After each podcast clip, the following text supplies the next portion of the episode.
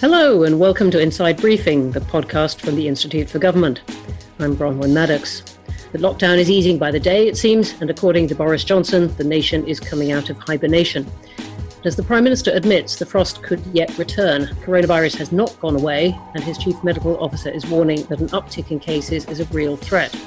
We'll be discussing the Prime Minister's decision to open things up and what comes next for the country, and what comes next for him. His poll ratings have plummeted since the start of the COVID nineteen outbreak. What can Johnson do to regain a sense of momentum and control? Well, there's always Brexit.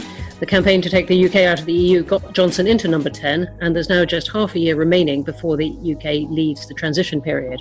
Is Brexit about to leapfrog coronavirus back to the top of the news agenda? We'll take a look. Joining me in our virtual studio are three I F G stalwarts who've been following every Brexit twist and turn and every stage of the government's response to the coronavirus. Senior Fellow Jill Rutter. Hi, Jill. Hiya. Brexit Programme Director Joe Owen. Hi, Joe. Hello. And I F G Associate Raphael Hogarth. Welcome. Hello. Let's start with the exit from lockdown. At the Downing Street press conference on Tuesday, which the government announced was going to be the final one of the daily coronavirus press conferences, the Prime Minister's message was simple. The hibernation is beginning to end and the bustle is coming back. Restaurants, pubs, museums, galleries, playgrounds, hairdressers, but not a few things like gyms and nail bars, all opening on July the fourth. And the two-metre rule is coming down to one metre plus. He got the headlines he wanted, but the scientists are sounding more cautious. Pubs are back, businesses have to be COVID secure, families can now meet up indoors, people can go camping. Raphael, is this effectively the end of the lockdown? I think in a couple of senses it is the end of lockdown. Um, first of all, so since the imposition of total lockdown, if you like, at the end of March, the government has tweaked the rules a, a few times to turn them into lockdown plus a little bit of freedom. What this effectively does is takes us to normal life minus a bit of freedom. So the, you know, the big rules uh, that we've been feeling in our everyday lives, that you can't stay overnight at somebody's uh, house without a reasonable excuse, that there are sort of no gatherings allowed except outside and up to six people, uh, those rules are going. Uh, and the other major sense in which this is a sort of step change uh, is that up until now, uh, the kind of main elements of lockdown have been regulated by the criminal law.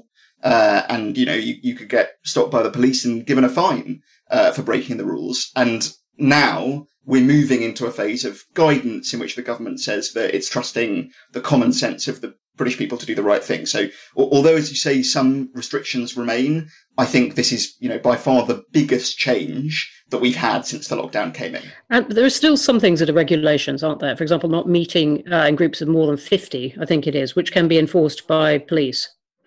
Yeah, so there, there will still be rules about large gatherings, as you say, uh, in England. Um, and other than that, the social contact bits of the lockdown, so kind of where you can go, where you can spend the night, when and with whom, will now be a matter of guidance. The businessy bits of the lockdown, I, I think, are still going to be Uh, to some extent regulated by law, first of all, because, you know, the business closures, I think, are going to be regulated by law. But also what the government has told us, and, and indeed it's, it's published a lot of this, is that there's going to be really detailed sector-specific guidance for how different types of businesses have to operate in this new world. So, you know, uh, where your hand sanitizer has to be, your shift working patterns, your one-way systems and all of that uh, to make pubs and shops Uh, and so on safe. Uh, and although that stuff is guidance, there are legal duties uh, on uh, employers, first of all, to take reasonable steps to keep their employees safe and also to take reasonable steps to avoid risks to the health and safety of people that are affected by the business that they carry on. Right. And so they're legal obligations and they've got every incentive to, because presumably if they don't, they're open, uh, they're liable. Uh, and, and could have cases brought against them by their employees or customers or whatever. They could have cases brought against them, but they, they could also face enforcement action from local authorities or the health and safety executive if those bodies actually have the kind of resources and capacity to go round inspecting shops, making sure they've got hand sanitizer everywhere. Has it shed any more light on what schools have to do and what um, is in under their discretion to do in, in reopening? Because that has obviously been one of the big stumbling blocks in getting the country back to normal. I think we're still waiting for quite a lot of detail about how schools are going to work uh, when the big reopening comes uh, next academic year. But I think the truth is, given that the government has said that its objective is for, you know, every child to be back in school full time next academic year, um, there's there's to some extent there's limited scope for the kind of serious mitigations of risk that we see uh, for businesses, because, you know, if if every child is in school all the time, then there's only so much you can do to keep them apart from one another. Yeah. Joe, you were one of the authors of our paper on the strategy for exiting lockdown. How has the government done? Well, so I think the government would say that they've followed the steps that they set out in their white paper in kind of early, mid-May. They put forward three stages for unlocking. Uh, they talked about kind of different dates, which I think broadly they have kept to. So from the kind of high level, I think they'd say we set out a plan and pretty much we've stuck to it. But, you know, as you've mentioned already, uh, the Prime Minister's polling has taken a bit of a hit uh, in that interim time. And I think there are probably kind of, if you if you say it's not really been plain sailing, I think it's fair to say. And if you look at the key factors, well, I think there are probably two pretty important ones. And I think, um, first of all, the Dominic Cummings issue put actually quite a lot of pressure on the government, and I think lost them a fair amount of goodwill, which actually was in quite high supply before then. And also, I think, a sense of central control. Up until that point, everything was kind of hinging on big prime ministerial interventions. And since then, there's been kind of dribs and drabs coming out through daily press conferences. And it's felt slightly less kind of coherent, I think, at points uh, in comparison to before May. And then the second big area I'd point to is the implementation side of things, whether that's testing, the app, track and trace. Raphael's mentioned schools, where it seems like the putting in place of some of the announcements has come more slowly, and quite a bit more slowly than some of the announcements themselves. And I think there is still a question, I think, with a lot of people about how ready are we actually to respond to flare-ups, and what will be the plan if there are certain isolated outbreaks, and do we have the infrastructure and the kind of things in place to manage it? But the last point I would make is that actually, you know, in our paper, one of the things we pointed to is some of the really difficult trade-offs that will be coming between Uh, public health and the economy. And you can see that the economy has been driving more and more of the government's thinking uh, in recent weeks. But the furlough scheme is still yet to come to an end. And some of those big, the kind of economic support measures that are still in place, there are still some extraordinary difficult decisions for the government coming down the track on those. So even if we've kind of done quite a lot of the the the, um, the decisions in releasing around public health, there are some really, really big, knotty problems on the economy still to come. Jill, you're very familiar with the, the centre of government. What does this say to you about how that centre of government has been working? I think it's uh, I think there are big question marks about the effectiveness of the centre, um, and I think that's where there have been shortcomings. We've seen various attempts to rearrange it. We've had a rearrangement of the cabinet committee structure, with this uh, you know, strategy committee and operations committee chaired by Michael Gove, replacing the sort of four different strands. We've had the appointments of some of these outsiders to run specific task forces. Uh, we've had the appointment of Simon Case to bolster the Prime Minister's operation inside Number ten as Permanent Secretary Number ten.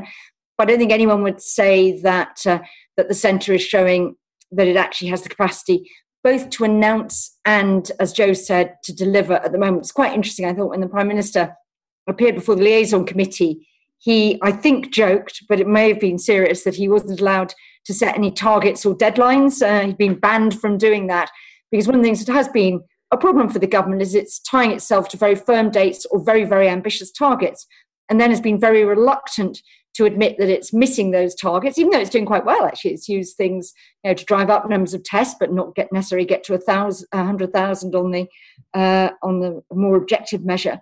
So I think it sort of tied itself a bit in knots. It committed itself to go back to schools. It might have been one of those things that the government rushed out as an announcement to deflect from the Cummings affair, rushed in with a date, but clearly didn't have a backup plan on how this was going to happen.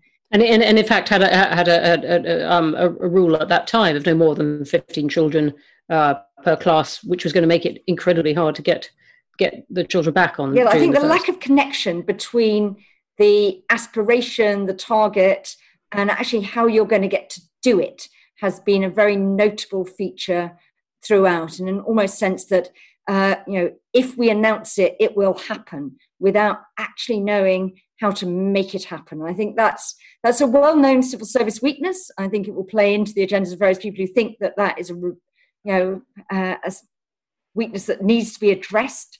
But it has been very noticeable in this crisis that there has been uh, a big announcement action gap. And, and you were just describing some of the ways in which they're trying to get a grip, bringing a lot of what you might call their own people in, on, uh, as well as the civil service. And we're hearing a lot uh, that Michael Gove and indeed Dominic Cummings want um, a big shake-up of the centre of government and, and of the civil service. Uh, do you think that their steps will work? I think we don't yet really know what this looks like or what it's sort of intended to achieve. We do know from the work we've done that one of the things that almost every Prime Minister comes in Uh, and is surprised by the lack of support that they have at the centre, the very, very small size of number ten uh, and the very sort of disparate operation that is the Cabinet Office. How many people in the Cabinet Office are there actually there pursuing the Prime Minister's agenda? How many uh, see themselves as serving the government more widely? And I think it's quite interesting. If you look at other, you know, similar Westminster systems, look down to Australia and New Zealand, they have a thing explicitly called the Department of Prime Minister and Cabinet. And it's a very interesting thing about whether uh, having a more effective centre that can sort of prosecute prime ministerial aims and priorities across government is part of the Cummings plan. We're told, actually, that he, uh, he of course, when he was an advisor at the Department for Education, the absolute last thing he wanted, he and Michael Gove wanted then, was to be gripped by number ten. They regarded that as a complete anathema and really disliked the centre. So I'm not sure that this plan is totally well worked out at the moment. We'll uh, have to see what develops. Yeah, well, the big difference, obviously, is that they are now at the centre. Um, Joe, would you, would you agree with that, a feeling of getting a grip? Yeah, I think that's right. I mean, you can see, um, as Jill mentioned, some of the, the moves that have already happened about trying to get the structures in place um, to... to get a, to get a grip on the kind of the, the programme across government. And I think particularly, I mean, you saw it was the, the, the Prime Minister's ambition on Brexit, which I'm, I'm sure we'll come on to, was to have um, much more centralised control, him running it through the number ten team with David Frost. So um, it seems as though that is the kind of... Um, the revealed preference, if you like, for the big issues. But as Jill said, this is much bigger and, and, and the kind of the bits aren't all in place yet. And much bigger, and as you said, so very, very hard to run everything from the centre. Just finally, before we leave this section, Raphael, I mean, your, your view on how the police and courts have come through this, this episode? Well, I mean, as far as the police are concerned, they had an extraordinarily difficult job, I think, in the first weeks and months of the lockdown, because overnight uh, they had a whole new set of relatively complicated and uh, sometimes quite difficult to interpret rules Um, that they were out on the streets uh, enforcing. And I think they, they were having to enforce those rules at times with n- not enough or not sufficiently accurate guidance from government and uh, leadership bodies about, you know, when somebody can go to the shop or when somebody can move house or, or, or whatever it might be. I think there were like really bad examples earlier, early on. Police leadership bodies learnt quite quickly, circulated better guidance, Uh, and I think the police probably lost a little bit of public trust in those opening stages, but rel- were relatively impressive in how quickly they uh, adapted.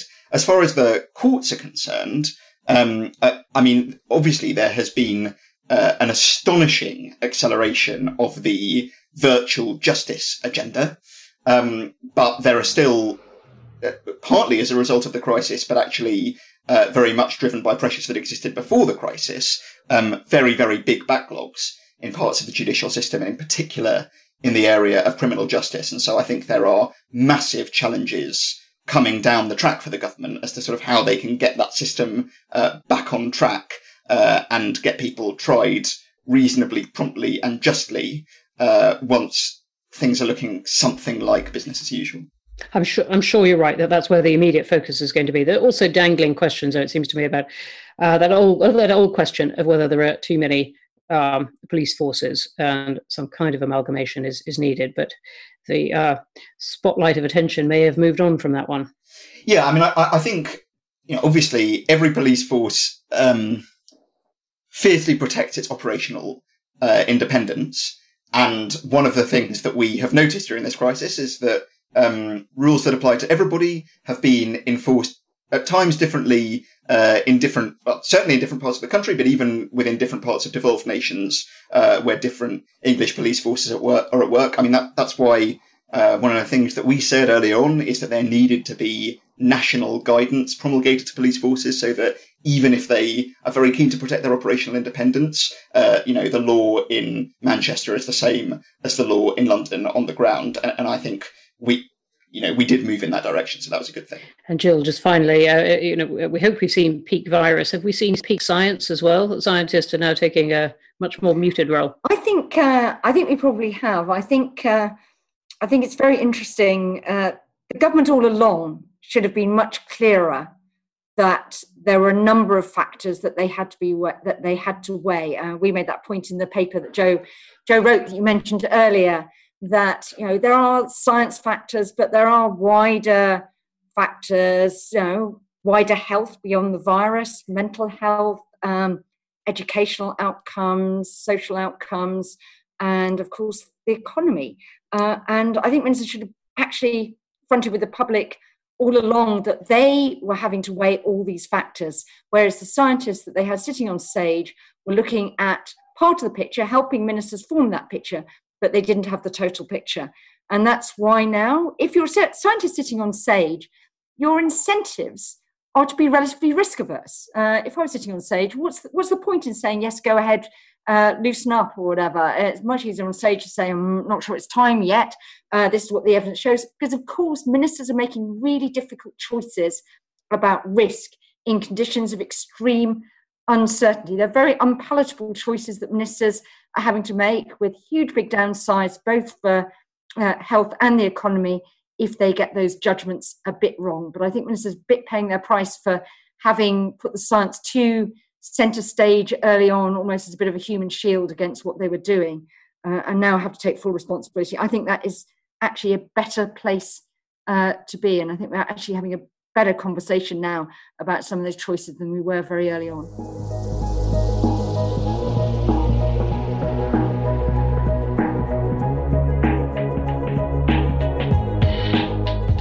Let's move on to the question of full responsibility and the Prime Minister himself. The U K has suffered one of the highest coronavirus death rates and the economy has taken a huge hit, the extent of that yet to be seen, but are some international predictions thinking that the U K will be one of the hardest hit among the more affluent nations. So what can Boris Johnson do to regain the sense of momentum that swept him into number ten? We've heard and we've had discussions with those close to plans for a big reshaping of the heart of government, including the Cabinet Office, which I was referring to before. Jill, is, do you think that this kind of uh, getting a grip that we've been discussing can um, do something for Boris Johnson's own stature in this? I think well, we're promised, uh, promised a sort of July of trying to reset the agenda. Uh, so I think there, we're promised a big speech. Uh, we're promised something from Rishi Sunak, the Chancellor. People there talk about the uh, uh, July announcement. And uh, I think the government's very keen to do things, one of which is to stop everything being just about coronavirus, uh, because while that was quite good for the government in the early days when there was very high levels of trust, I think people want to move on. It doesn't really, as an issue, play to the Prime Minister's strengths. The Prime Minister is, I think, much more comfortable being upbeat and talking about future prospects. So I think he wants to reset that agenda. And I think they want to go back to some of the sort of promises that they were making in the election. What can they do to emerge from the recovery, but not just sort of go back as we were, try and sort of restore the economy as far as they could, but to try and address some of those very long-standing issues that they identified and that drove that big election victory, you know, redistributing economic activity more widely, levelling up. Uh, we're told that the Prime Minister's new three-word slogan, it's out of number ten, so it has to have three words in it, uh, is build, build, build. So we're clearly going to see some big moves on infrastructure, uh, maybe a sort of rewiring and rebooting of the Northern Powerhouse and spread that elsewhere. So I think it's very interesting to see how far the government is able to, if it might like, to sort of take back control of the agenda, not having it just driven by news events. And I think that's going to be what they want to do before whatever sort of summer break they manage to engender in late July and August. And first bit, Uh, that's one reason I think why the Prime Minister has been so keen to uh, get the economy back to functioning at some sort of something that re- that represents a bit nearer normality, get people out and about, get people shopping for Britain, things like that. So pretty interesting to see where they do that. Joe, I, uh, do you think there's room for all that to move on? I mean, it'll be interesting. I think. I mean, I think Jill's right. A lot of the promises that you saw in the um, the manifesto that were kind of statements of intent rather than kind of crystal clear projects and policy changes, like levelling up, will um, likely be. Well, I'll be very surprised if it's not a big part of these interventions that we're expecting to see from both uh, the Prime Minister and the Chancellor. And as Jill said, um, I mean, there's been stuff going around. I think the Telegraph have been talking about the long list of shovel-ready infrastructure projects uh, that they might be trying to inject. I mean, whether there's kind of space and capacity is is an interesting question. I mean, just at a kind of political level, you think that given the economic decisions on just unlocking that are coming down the track, that's going to That is going to soak up a huge amount of kind of time and energy and political capital in the autumn. And there's also obviously Brexit, which will also likely suck up a lot of time, effort and political capital because, and I'm sure we'll come on to this, let's remember that all of those big changes that are still coming from us leaving the European Union haven't actually happened yet. Uh, the big practical changes uh, about our immigration system, the border. Yeah, we are coming, we are coming on to Brexit, Joe.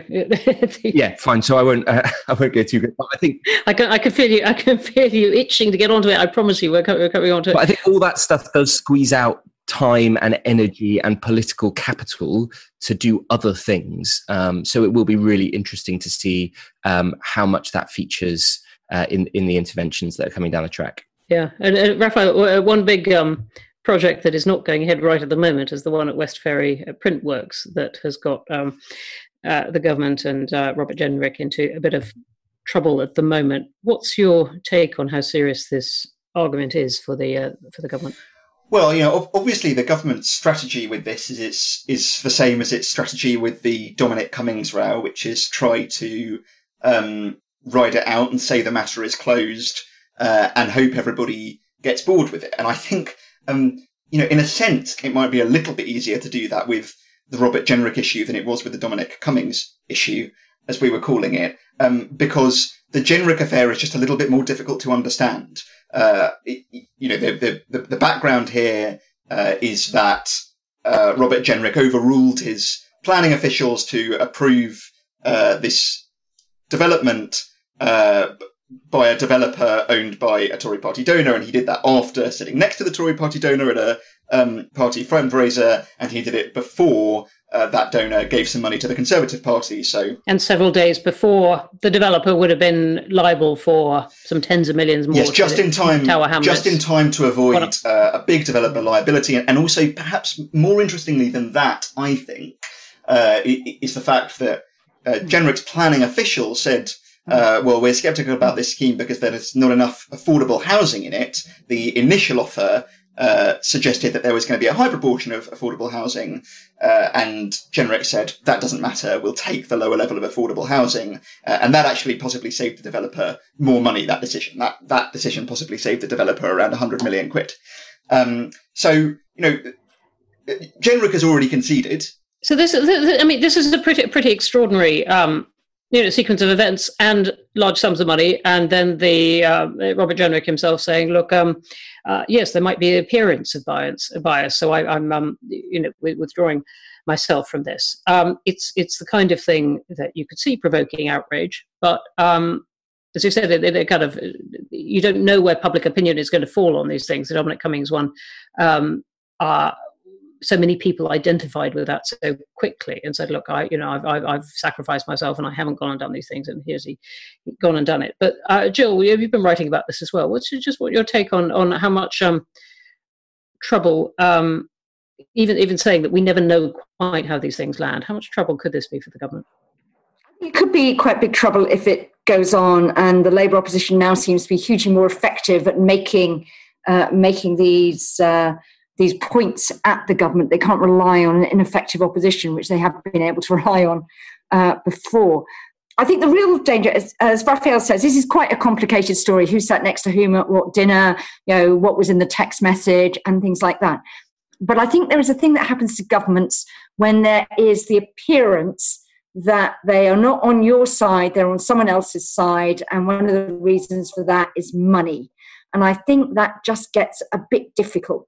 You know, if I'm reading the Daily Mail, very widely read national tabloid, Uh, a paper I would normally assume is on the government side, uh, saying, you know, running headline after headline, uh, for whatever reasons, saying, you know, minister's done it, cosy favours for Tory donor, cosy text messages, I think is the headline this morning.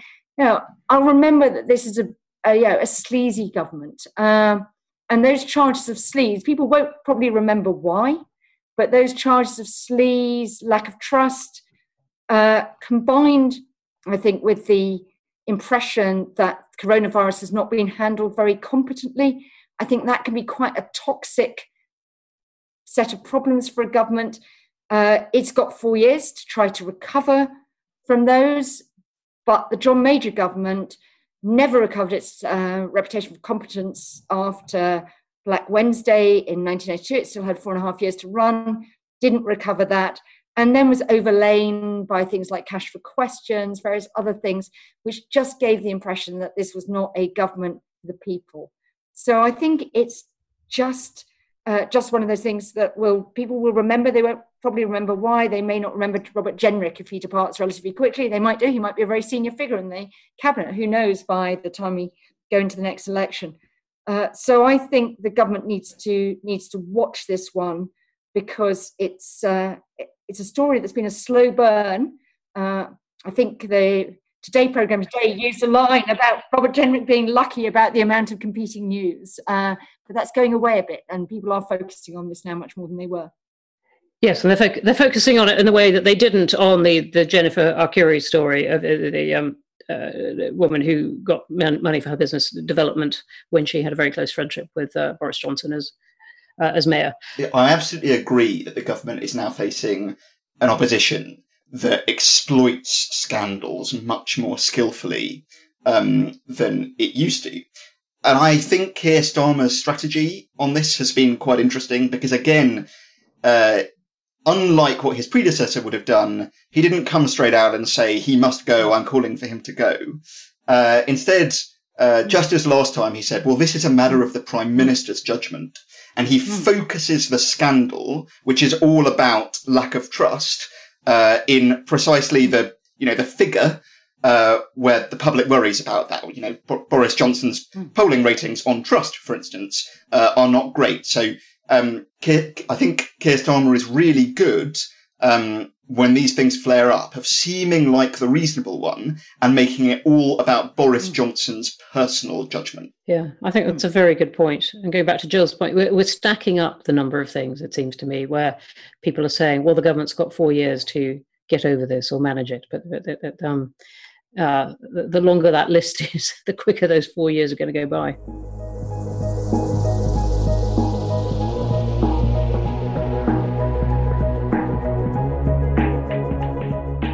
Okay, we are now going to come on to what Joe is dying to talk about. We have just passed the fourth anniversary of the referendum on the U K's membership of the E U. In many ways, though, the twenty-third of June twenty sixteen seems much longer ago than that. Brexit gave rise, of course, to this extraordinary package in British politics, or that vote did. The clashes between government and parliament, government and the Supreme Court, clashes within the government, and Johnson's election victory. Until this year, of course, when coronavirus swept Brexit off the front pages. But that is changing as talks intensify between the E U and the U K in their efforts to forge a future relationship. So are they going to get there? That's a very uh, it's difficult question. I mean, it's easier to answer, can they get there, I think, because now more than I think at any point over the last kind of four years, there is, if you like, a kind of technical landing zone where there's kind of tried and test- tested solutions that could allow both sides to get to a deal, even on some of the more contentious issues around governance and level playing field uh, that we might come on to. Even on those issues, technical kind of middle grounds do exist. The question is just whether either side or both sides are prepared to move in order to unlock them. And I think that's going to be really key over the next uh, the next few weeks, actually, this process with Barnier, uh, the E U's chief negotiator, and David Frost, uh, the Prime Minister's advisor on the E U, who's leading the negotiations for the U K side, is can those two at political level sketch out, if you like, a new kind of landing zone uh, for the two um, the two teams to fill in the technical detail by um, the October. But like I said, a lot of this will come down to political will, who's prepared to make uh, some of the, the quite big concessions on the lines that they've dug into over the last few months in order to get it. And I mean, I think coronavirus makes it more likely rather than less likely. I think you get to the autumn, and if Boris Johnson is um, having to deal with the risk of new flare-ups in coronavirus, another, you know, N H S winter crisis that will presumably be exacerbated by the fact that it's been running at one hundred ten percent for the entire year.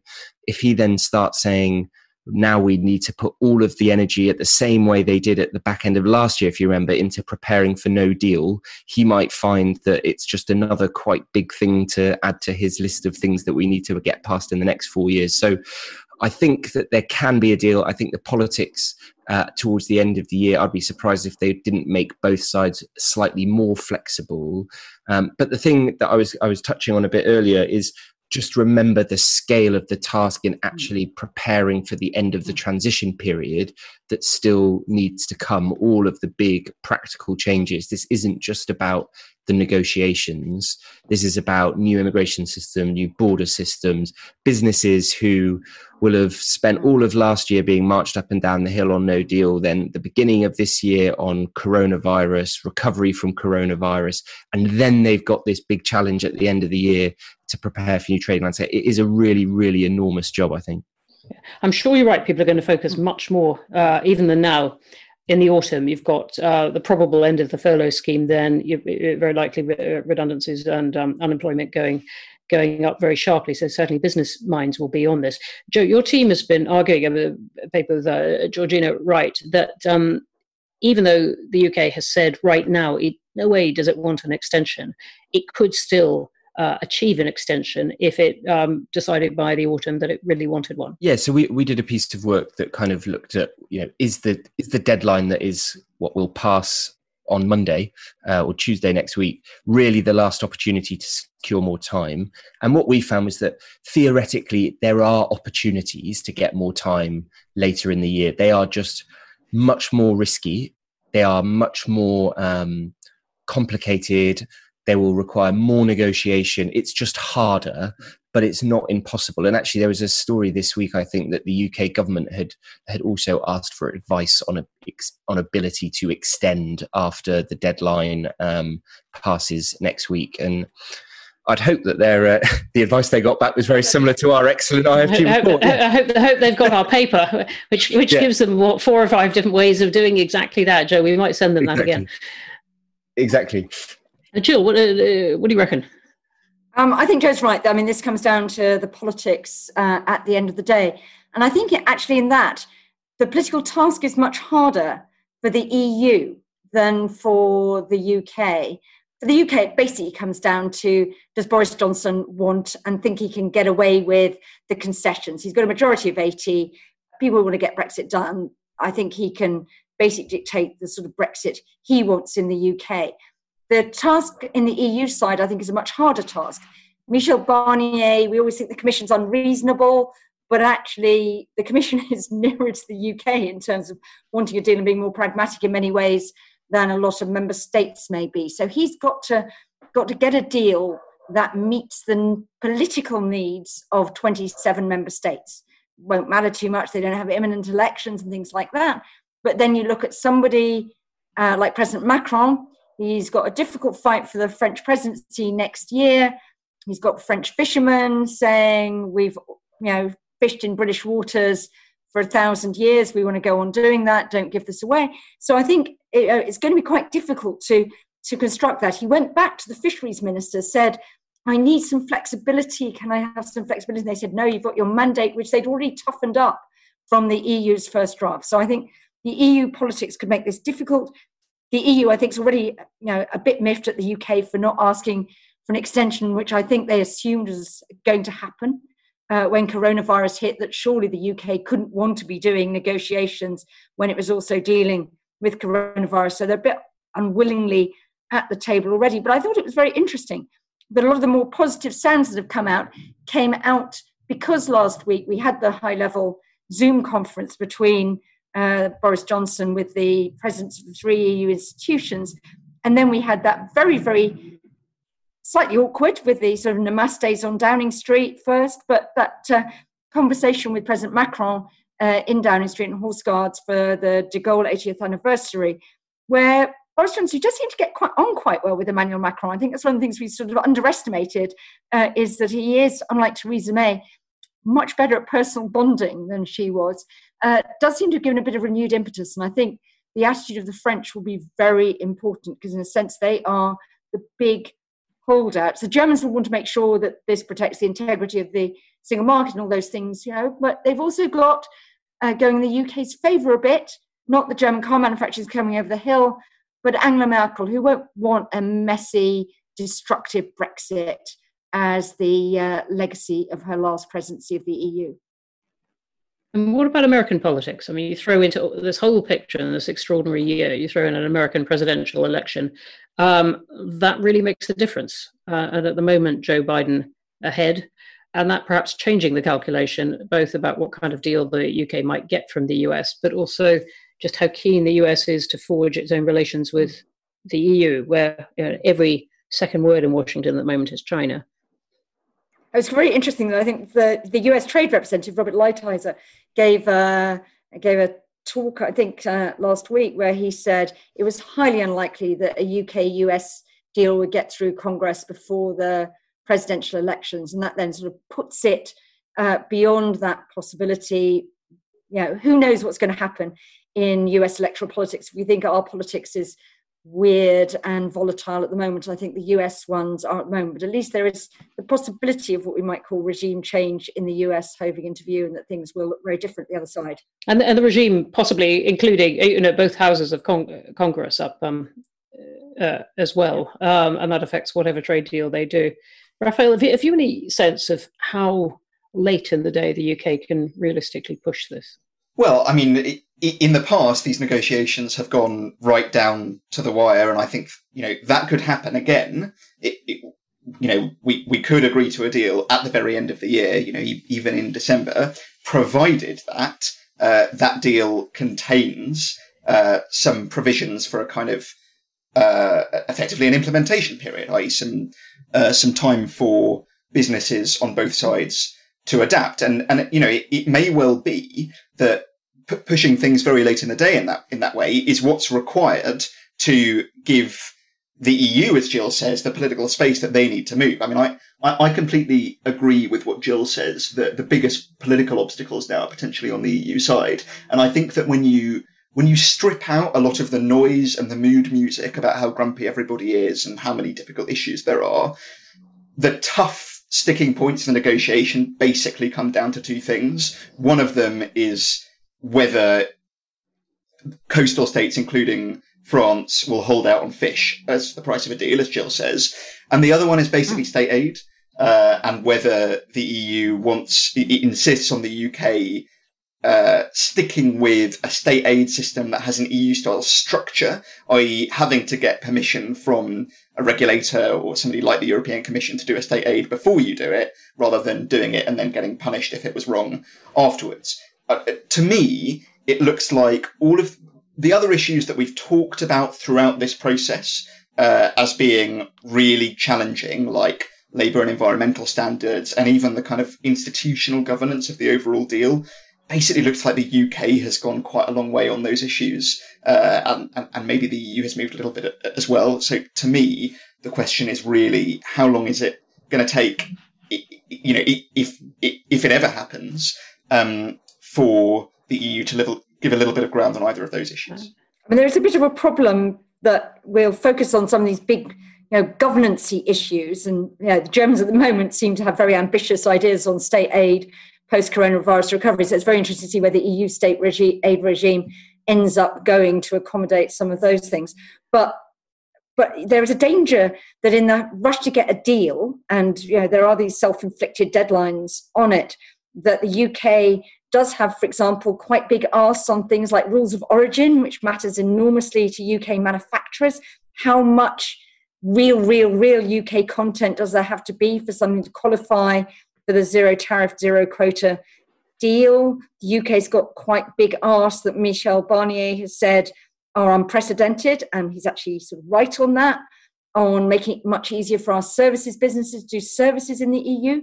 That's actually something that would be quite a big gain for the U K to get in a trade treaty. So there's a danger that we basically have a deal for the sake of a deal because we need a deal, but actually that, that deal is pretty thin and there isn't that much there there once we've resolved these high-level issues of principle. So I think that's one to watch because... Uh, because that's the thing that really matters for the long-term uh, economic performance of the U K. So, Joe, just to put you on the spot right at the end, uh, uh, Raphael talked about taking it to the wire. Is the, is, is the wire uh, at uh, the end of December, or is it somewhere floating around in the autumn? There's talk about that taking, you know, a couple of months. I'm sure that could be squeezed down.